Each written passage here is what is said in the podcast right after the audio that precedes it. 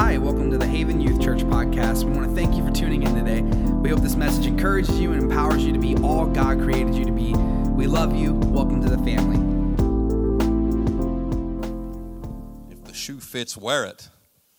One size fits all on this message. You know, there's been a lot of bones, there's a foundation laid to the word already that I had to give to you. I love confirmation when the Lord gives it. And we started last year, as about all of you started last year, and it was a rough year. This one right here, many's prophesied a year of restoration, and I believe that that restoration is fully dependent upon if your heart accepts that seed. Have you tilled up that ground of your heart yet? I believe we need to till up the grounds of our hearts so that we are sensitive to the Word of God, that we are sensitive to the Holy Ghost when He begins to bid us to move. But last year, throughout all of the distress, throughout all of the chaos, throughout that pandemic, we saw revival back home. We saw revival back home. We chose not to shut down. We chose not to bow a knee. And we chose to stand when everybody else was falling and caving in around us. And I believe that's what the church is called to do is to stand. When we're told about the full armor of God, he says to stand, therefore, having your loins girt about with truth. We're going to talk about some truth tonight. He said, first and foremost, before you do anything in putting any more of that armor on, let your loins be girt about with truth. We saw over 150 people that did not come to this little country church before. They came and found their way to an altar as the Spirit of God drew them there. I'm glad to say that more than half of them stuck. We've got a growing youth group right now, and God's been good to us. Right in the middle of heartache, right in the middle of a famine, God was blessing His people, and He's still doing that today. But it was built upon the premise of what it says there in Second Chronicles 7:14. Everybody knows it. It's been quoted over and over again. If my people that are called by my name would humble themselves to seek my face and turn from their wicked ways, then would I hear from heaven and I would forgive their sins. I'd heal their lands. And this land needs a healing, but it's going to come through revival. And that revival, as an old evangelist once spoke, he said, You want to know where revival starts? You take your finger, you draw a circle on the ground, you step in that circle, and you say, God set me on fire. Set this heart on fire. So we've got a lot to deal with today. Like I said, one size fits all in this message. It's been spoke of earlier today.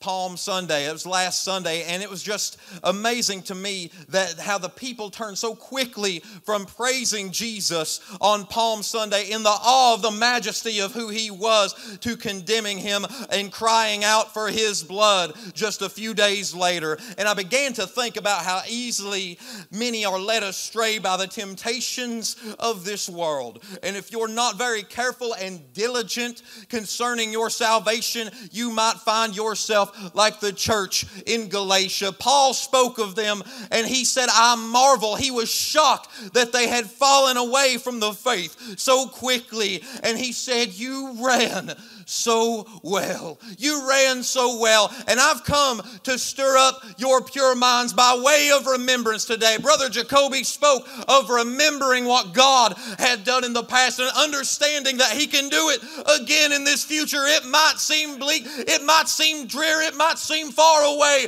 but God is able to work that thing into beauty. He's able to take the ashes of your life, what seems broken and destroyed, and build it up an exceeding great city because because he still turns beauty from ashes. Let me tell you the truth of the gospel today. Paul marveled about it, but I've come to bring remembrance to your minds. Remember when you had a passionate zeal, a love for God. You wanted nothing more than to learn about Him because you not displease your Savior. You wouldn't dare do it. I want you to remember today when your hearts burned deep within you, when you heard that preached word of God, but now you've grown cold somewhere along the way. I want you to remember out there when your praise was not determined on if it seemed as if your prayers were being answered. It wasn't determined on how you felt. It wasn't determined on how you felt as if God was his favor was up on you.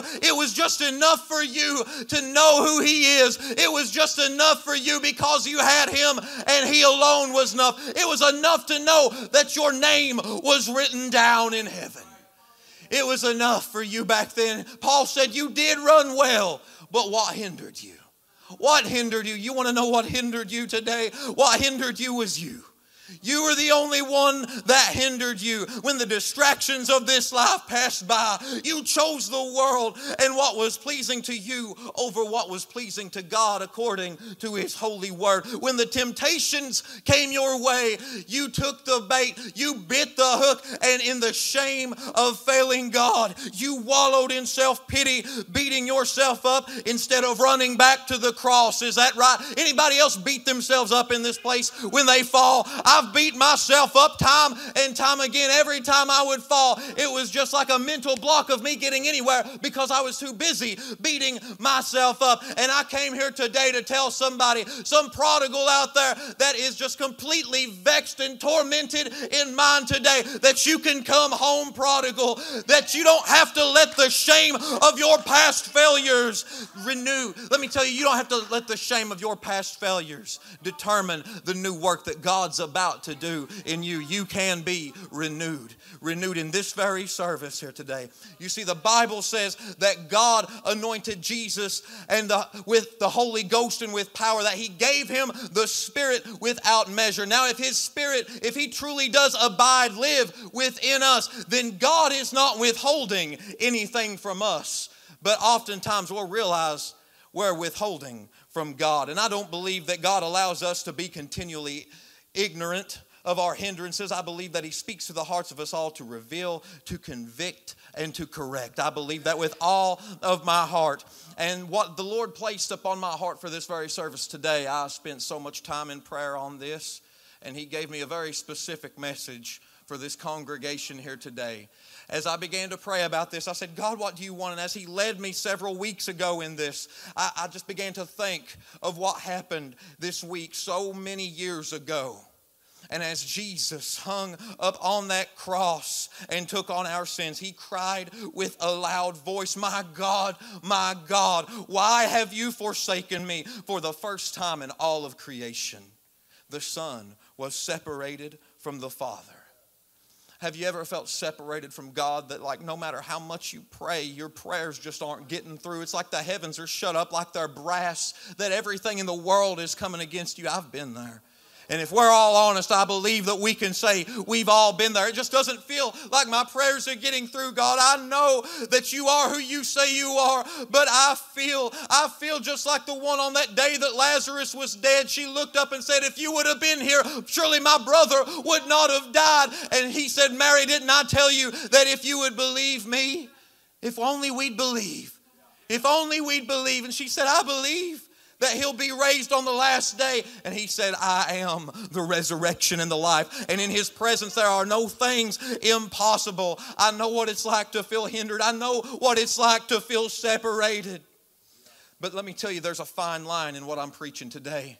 This is all going to be preached on a fine line. I understand that sometimes it's just waiting upon the Lord. When we pray, our hearts are right with Him, and we know that we've done the best that we could possibly do. We've laid aside the weights, we've laid aside the hindrances, we've laid aside the sins, we've set our eyes on Christ Jesus, and it still seems as if we have, we've been in a waiting process. But there's a fine line, and I can only cover so much in this one service. And what God wanted me to touch on here tonight is why did he cry, Why have you forsaken me on that cross? Because God will turn his face from sin.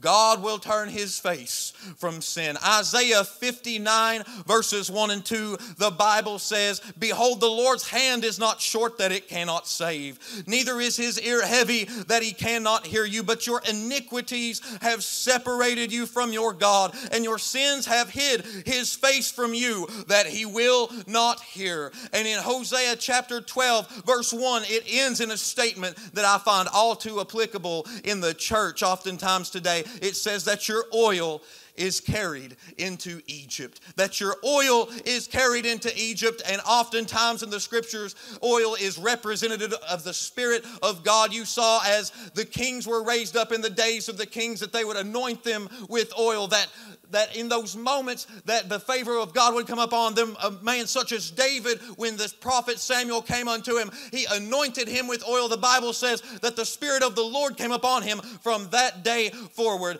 But let me tell you this that you have used it.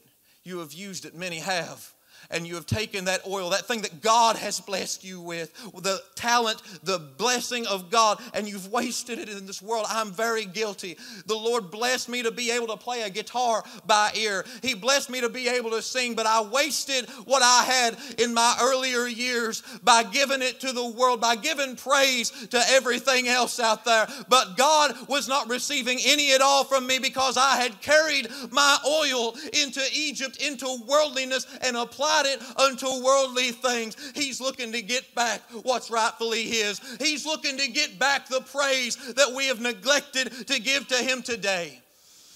I recently got back from a from a youth conference there in, in Tennessee in Pigeon Forge. Beautiful, beautiful what happened there. God was moving throughout that house. The singing was amazing. The preaching was amazing. About 2,500 in attendance and the Spirit of God was breaking down chains in that place. This was last week, amazing, but one thing above all else began to touch my heart.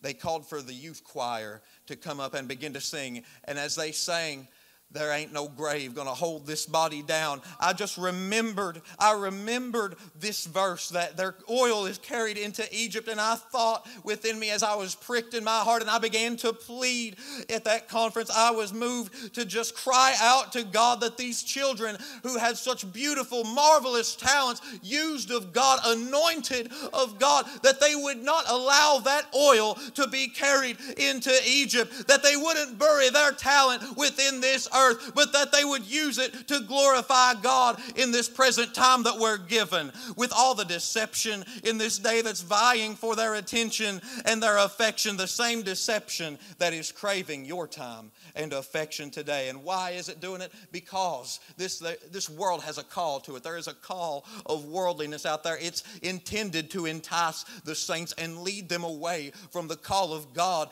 that is up on their life. It is out there to destroy you just as Jesus told Simon Peter, He said, Simon, Simon, the devil has desired to have you that he may sift you as wheat. He wants to destroy you out there. And I've seen so many become enticed and led away by the faith, by lusting after what this world has to offer. I've been there and I have seen the end of what this world has to offer. I have seen that there's nothing but heartache out there. The writer said in Isaiah, he said that the chastisement of our peace was upon him, but I looked for it in drugs while I was out there, and I never found anything more but heartache. I never found anything more than trouble out there. I looked for it in relationships, and I found nothing but brokenness. I looked for it in world, worldly pleasures. I looked for it in this. I looked for it in that, and I never could find anything.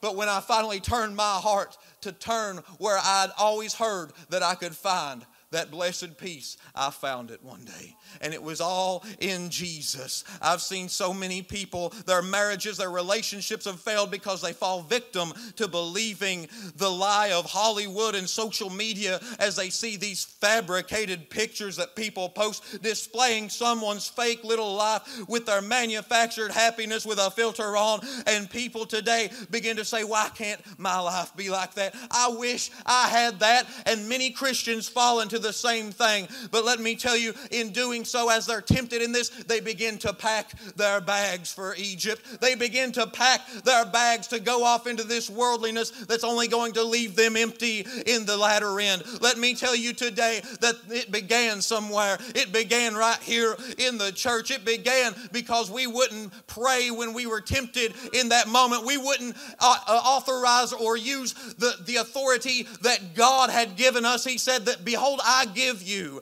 I give you authority over every unclean spirit. You shall be able to overcome everything more than overcomers in Christ who loves us. I've seen all of these things happen, but you want to know what started in the church? People would ask how somebody was doing, and they began to fabricate a lie. Well, before COVID ever came about, the church was wearing a mask saying everything's good. Well, before Snapchat ever came about, they had a filter on to say everything's fine. They're saying it's all well with my soul when they ask how you're are doing, why everything's hell in their home. Hello out there today, that God is looking to save some of you all from the fabrication of this world and give you a joy unspeakable and full of glory. But it's going to require something. You cannot pack that oil into Egypt today. And I don't know if there's anybody else in here that believes like I do, but I believe that social media is one of the leading causes in this generation from falling from the faith. You can see such an evident decline in the faith right now. It's not even funny. And many Christians, many brothers and sisters are given into various temptations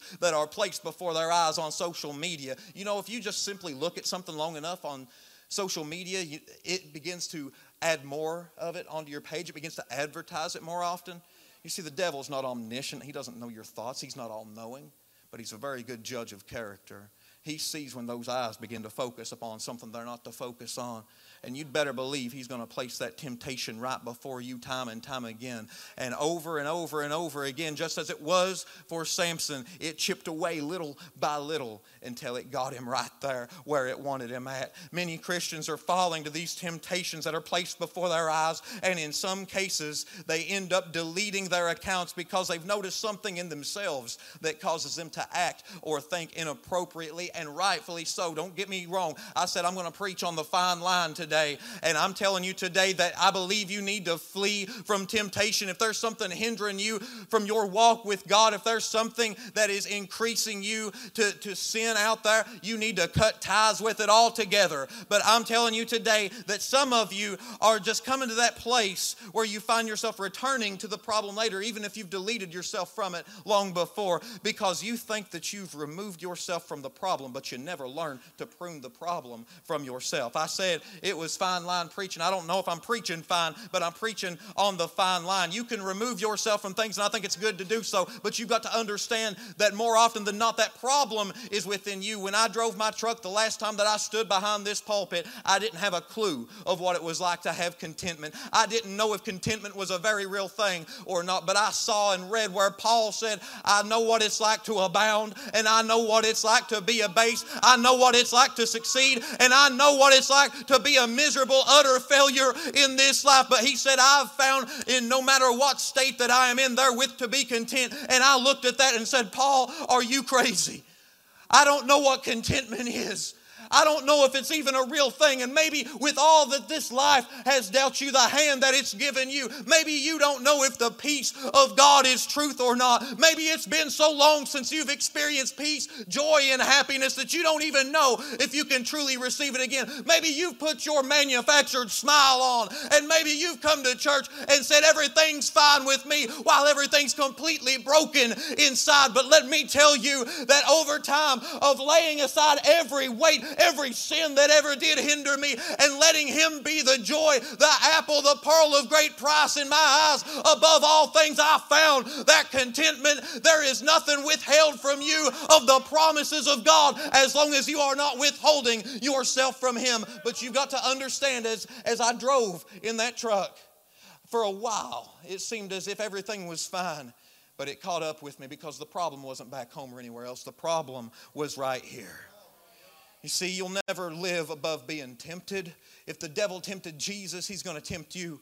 But let me tell you what you can live. You can you don't have to live succumbing to it all the time. You must learn to deal with sin. You can overcome all of these temptations by the Word of God. You've got to learn to deal with these temptations, to answer them as they come to tempt you. Just as Christ did in the wilderness when he was tempted, you will have to learn to do yourself. But you cannot leave it unchecked. You must deal with this thing. Today, if you ask me what I see about the church, and I've been to a lot of them, as he said, my job takes me all over this country. I've been in churches all over this country. I've been all over and I've seen more of a problem with a sinful nature of self in the church than nearly anything else I've ever seen, but hardly anybody acknowledges it. It's the first temptation of mankind. Do you realize that? That when the devil came to Eve in the garden, he tempted her with self service. You do what you want to do, as long as it makes you feel good, you can get the emotions here. But what's, what's, what's it going to benefit you in your latter end? Are you falling to self service? Are you seeking what's pleasing to you in this life? Are you seeking self service? Listen to what Jesus says. See, everybody wants to be a disciple, but nobody wants the discipline. And without that discipline, you cannot be a disciple. Jesus said, If any man comes after me, let him deny himself to take up his cross daily and to follow after me. And I've seen a church that lacks a lot of self discipline today. It's right there in the fruits of the Spirit, and it's listed as such love, joy, gentleness, meekness, goodness, faith, temperance, long suffering. Let me tell you, it's temperance what the church needs today. One definition is abstaining from alcoholic drink, but what we're talking about here is self control. We need some self control, yet not of ourselves, but of the Holy Ghost in this house today. That's what the church needs. But some of you have been feeding too much into the desires of your flesh and more worldliness you take in. I want you to understand the more worldliness you take in, the more that appetite will begin to grow for it. And I finally get to where I was wanting to get this whole service. I'm about done. When I was praying about this service, I came to the place where I was on my way back from Virginia, pulled off on the West Virginia Turnpike. And as I was praying, I just closed my eyes, and God showed me the shape of this, this form of a jackal. And that jackal reached out with the likeness of a man's hand laid up on another and began to pray for them. And I thought I understood what God was telling me right then and there. But as I prayed very intently for this service, I wanted to know more. And when I looked it up, jackals aren't very picky about what they eat. They'll hunt, They'll eat good, but they also don't care to scavenge and feast upon the filth of this world. And God showed me what I'm trying to say to you if you're not picking up on it already. I'm saying that there's someone or several out here, maybe listening by way of Facebook tonight, that would even dare to come into the church and claim the name of Christ. They've tasted and they've seen that the Lord is good, but you feast on carnality in your own time. You delight in worldliness. Isaiah said, You love loved that bed where you saw it. You loved it from the moment that you saw the temptation when it was dangled in front of you. Your heart began to go after that thing. You've loved that desire. You loved the way that it looked and you delight in that worldliness. But since you've tasted already and that you've seen, you've also got a reputation to maintain a reputation to uphold. So you disregard the sin that is in your life and you bury it deep below so that nobody will see. Let me tell you, Achan, there is nothing hid from the eyes of the Lord. He sees all, there is nothing withheld from him. It's as if everything appeared naked before him, is what Solomon said in the book of Ecclesiastes. You've been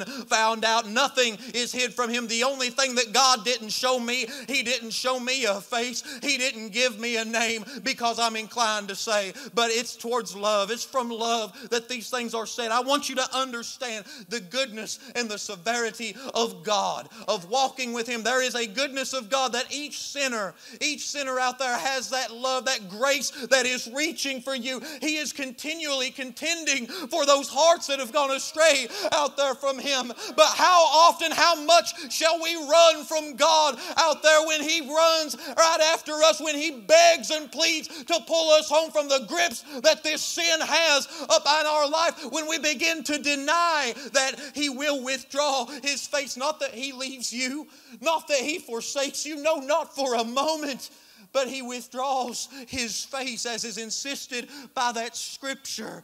Jesus said, You're like whited sepulchres to the hypocritical Pharisees. He said, Outwardly, you're just like these mausoleums out here. You appear beautiful before men, if you begin to play, please. You appear beautiful before men, but inside you're full of nothing but extortion, dead men's bones, the stench and the filth and the rottenness of this flesh. Full of nothing more than that. I'm telling you today, I know what God showed me. And I know that His hand of mercy is still reaching out today. I know that beyond all shadow of a doubt. For Him to take one such as me, as lowly as what I was, as sinful and disobedient as what I was, I know that He would reach out today, that He would begin to deliver you from the grips of that thing that you said, it's just got too, too strong of a grip on me to break. Let me tell you that the blood of Christ breaks every bond, that the blood blood of Christ is able to work exceeding abundantly what you could never think or imagine. The things that you thought you, that you could never be free from, God can free you from those things tonight.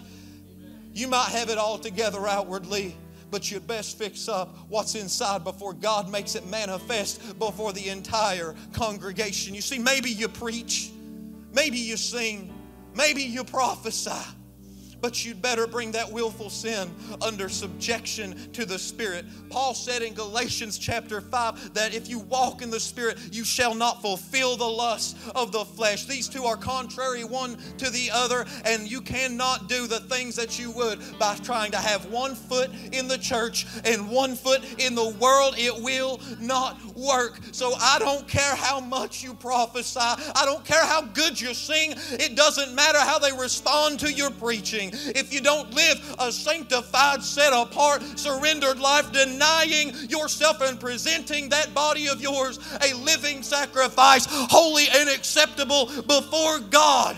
Let me tell you that you will not enter in. You cannot just leave sin unchecked you must deal with that sin in confession because confession still does in this day and time what it did in the days of Isaiah in chapter 6. He had prophesied for five chapters but he hadn't yet set his eyes on the Lord who is holy, who is righteous, who is just. And when he did, he said, Woe is me! Woe is me, for I am undone. I'm a man of unclean lips. If you cuss out there, let me tell you, the Bible says in 2 Timothy 2.16, it says to shun vain and profane babblings because not that they might, not that they could, but they will increase into more ungodliness. If you delight in perverse humor, if that's just your go to, the Bible says in the book of Proverbs that perverseness in the tongue leaves a breach in the spirit, it leaves an openness for that enemy to get in and then begin to corrupt what is inside. He begins to corrupt that seed of the gospel that was planted there. And I know that many of you have a willingness to draw closer to God. I didn't come here to beat anybody up today. I didn't come here but out of anything but love. I came to see you get the help that you need today. And I know that we cannot receive that help if we continue to hold on to these things that are holding us back willfully. You see, you can't leave it unchecked. That conviction that Isaiah felt in his soul, it prompted a confession of him Woe is me, for I am undone. And then after that, there, were, there was a seraphim that flew down and took with the tongs of the altar a live coal, a hot coal, and he touched it to his lips, and he said, Lo, this hath touched thy lips, thy sins are forgiven, your iniquities are purged from you. Though your sins were as scarlet, you can be made white as snow today. You've got to understand when that touched him, let me tell you, that was so hot that the angel couldn't touch it. And the Bible says that we have something in the Holy Ghost that dwells within us that the angels desire to look into. It's so hot that the angels can't even touch it out there. It might might burn. It might feel like you're giving up, that you're losing everything that you ever had. But I'm here to tell you that God will give you so much more in place of that thing that you thought that you could never give up, never surrender, than what you could ever fathom. He said, Try me. Try me and see if I will not open the windows of heaven and pour out a blessing that you will in no wise be able to contain. You see, in a world that justifies, their own subjective opinions and blatantly disregards this word of God today that seeks to change your life. There ain't no man that's ever let this word into his soul that it's not changed everything about him because Jesus, it said in his word that, that if any man be in Christ, he's a new creature. The old things are passed away. Behold, all things, all things are become new. You see, we live in a time that disregards this Word of God. They want to rob you of your hope. They want to rob you of your future. They want to rob you of the blessings that God has for each and every single one of you. And it haunts my thoughts to hear God say, Depart from me, you worker of iniquity, for I never knew you. It troubles me to know that a man or woman who would come into the house of God and begin to pray or give praise and sing songs to magnify the name above all names, that some would even prophesy and still hear on that day of judgment, Depart from me. As it's insisted, my friends, by His holy word. Though they did all these great things that they say was in His name, He will say, I never knew you because it turns out that the motive behind their ministry was wrong, that the motive behind their worship was to build up on their own name instead of His name.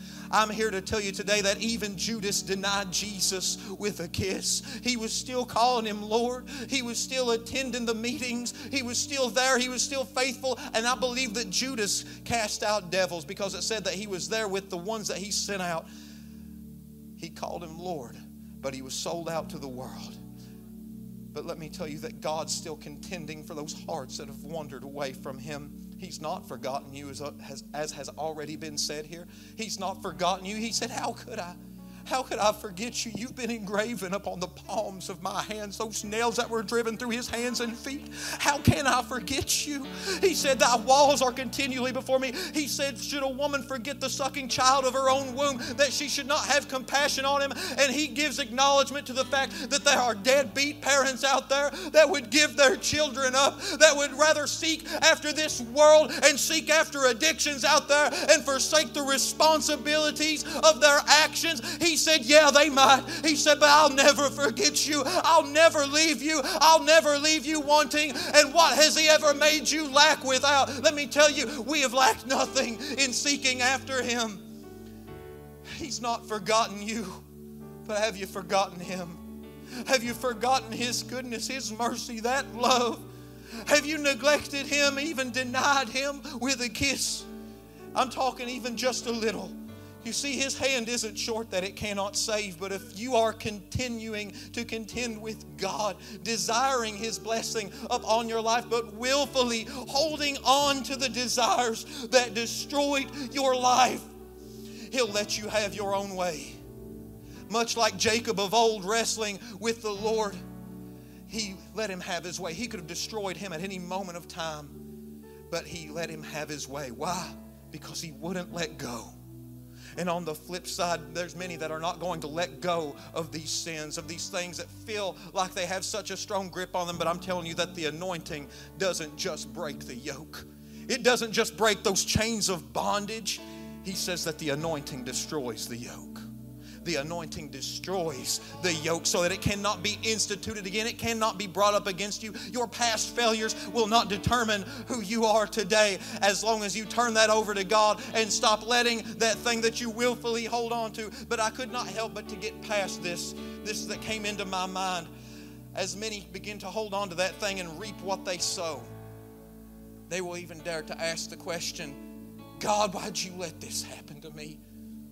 Why'd you let this happen to me? But you see, the, the more accurate question to be asking is, Why did you? From what I understand, you all have been in a series here lately. What's, what's the name of the series? What was it called? If it's not you, it's not anyone. You see, it doesn't matter. It doesn't matter in this room. You can have as much faith and confidence in another person as you want. You can bring those prayer requests to your pastor, to these saints of God there's not enough praying that they can do for your sin. God might send the conviction, but if it's not you that deals with that sin and deals with that temptation, it won't be anybody. It won't be anybody. You have to deal with that sin. You see, sometimes He'll let you have your own way to your own hurt so that in your latter end, you might return to Him willing to let go. Because in His great love for you, He's not so willing to let go of you. I loved you enough here to come out, leave that word with you and I know that it's of God. I know it's truth today. I know what it's like to be bound in bitterness. I know what it's like to be bound in depression. I know what it's like to be bound in idolatry, to feel like there's no way out of these things. And I know what it's like to suffer from loneliness. But God can give you that victory over every single one of those things today. If you would just begin to come up here right now as they begin to sing, if you would just begin to bind those things, that thing that's hindered you and held you back, even to the horns of the altar, is what the Bible says. Why do you have to bind it? Because there's too many people taking these things back with them. Those things were alive. They kicked, they thrashed, they wanted to stay alive, and these temptations these sins. They want to stay alive in each and every single one of your lives. But the blood of Christ, it draws you nigh today. He calls out and says, Return unto me, and I will return unto you. He's not given up on you yet. Don't run so far that you get past that point of no return. I believe as long as there's life, there's hope. As long as there's breath in those lungs to cry out to God, just as Samson did. He said, Lord, hear me one more time. And as that hair began to grow, even though he had failed time and time and time again, and it's it snowballed into something evil for him, lost his anointing of God, lost his strength, lost his eyesight, made a mockery of. Let me tell you that you don't have to let the devil or anybody else make a fool out of you anymore because he who is for you is greater than he who is in the world, that no weapon formed against you can prosper in this place tonight. Pastor. Thanks for listening. If this message blessed you in any way, please consider subscribing and sharing this podcast with someone. You can follow us on social media at Haven Youth Church. We love you, fam. The best is yet to come.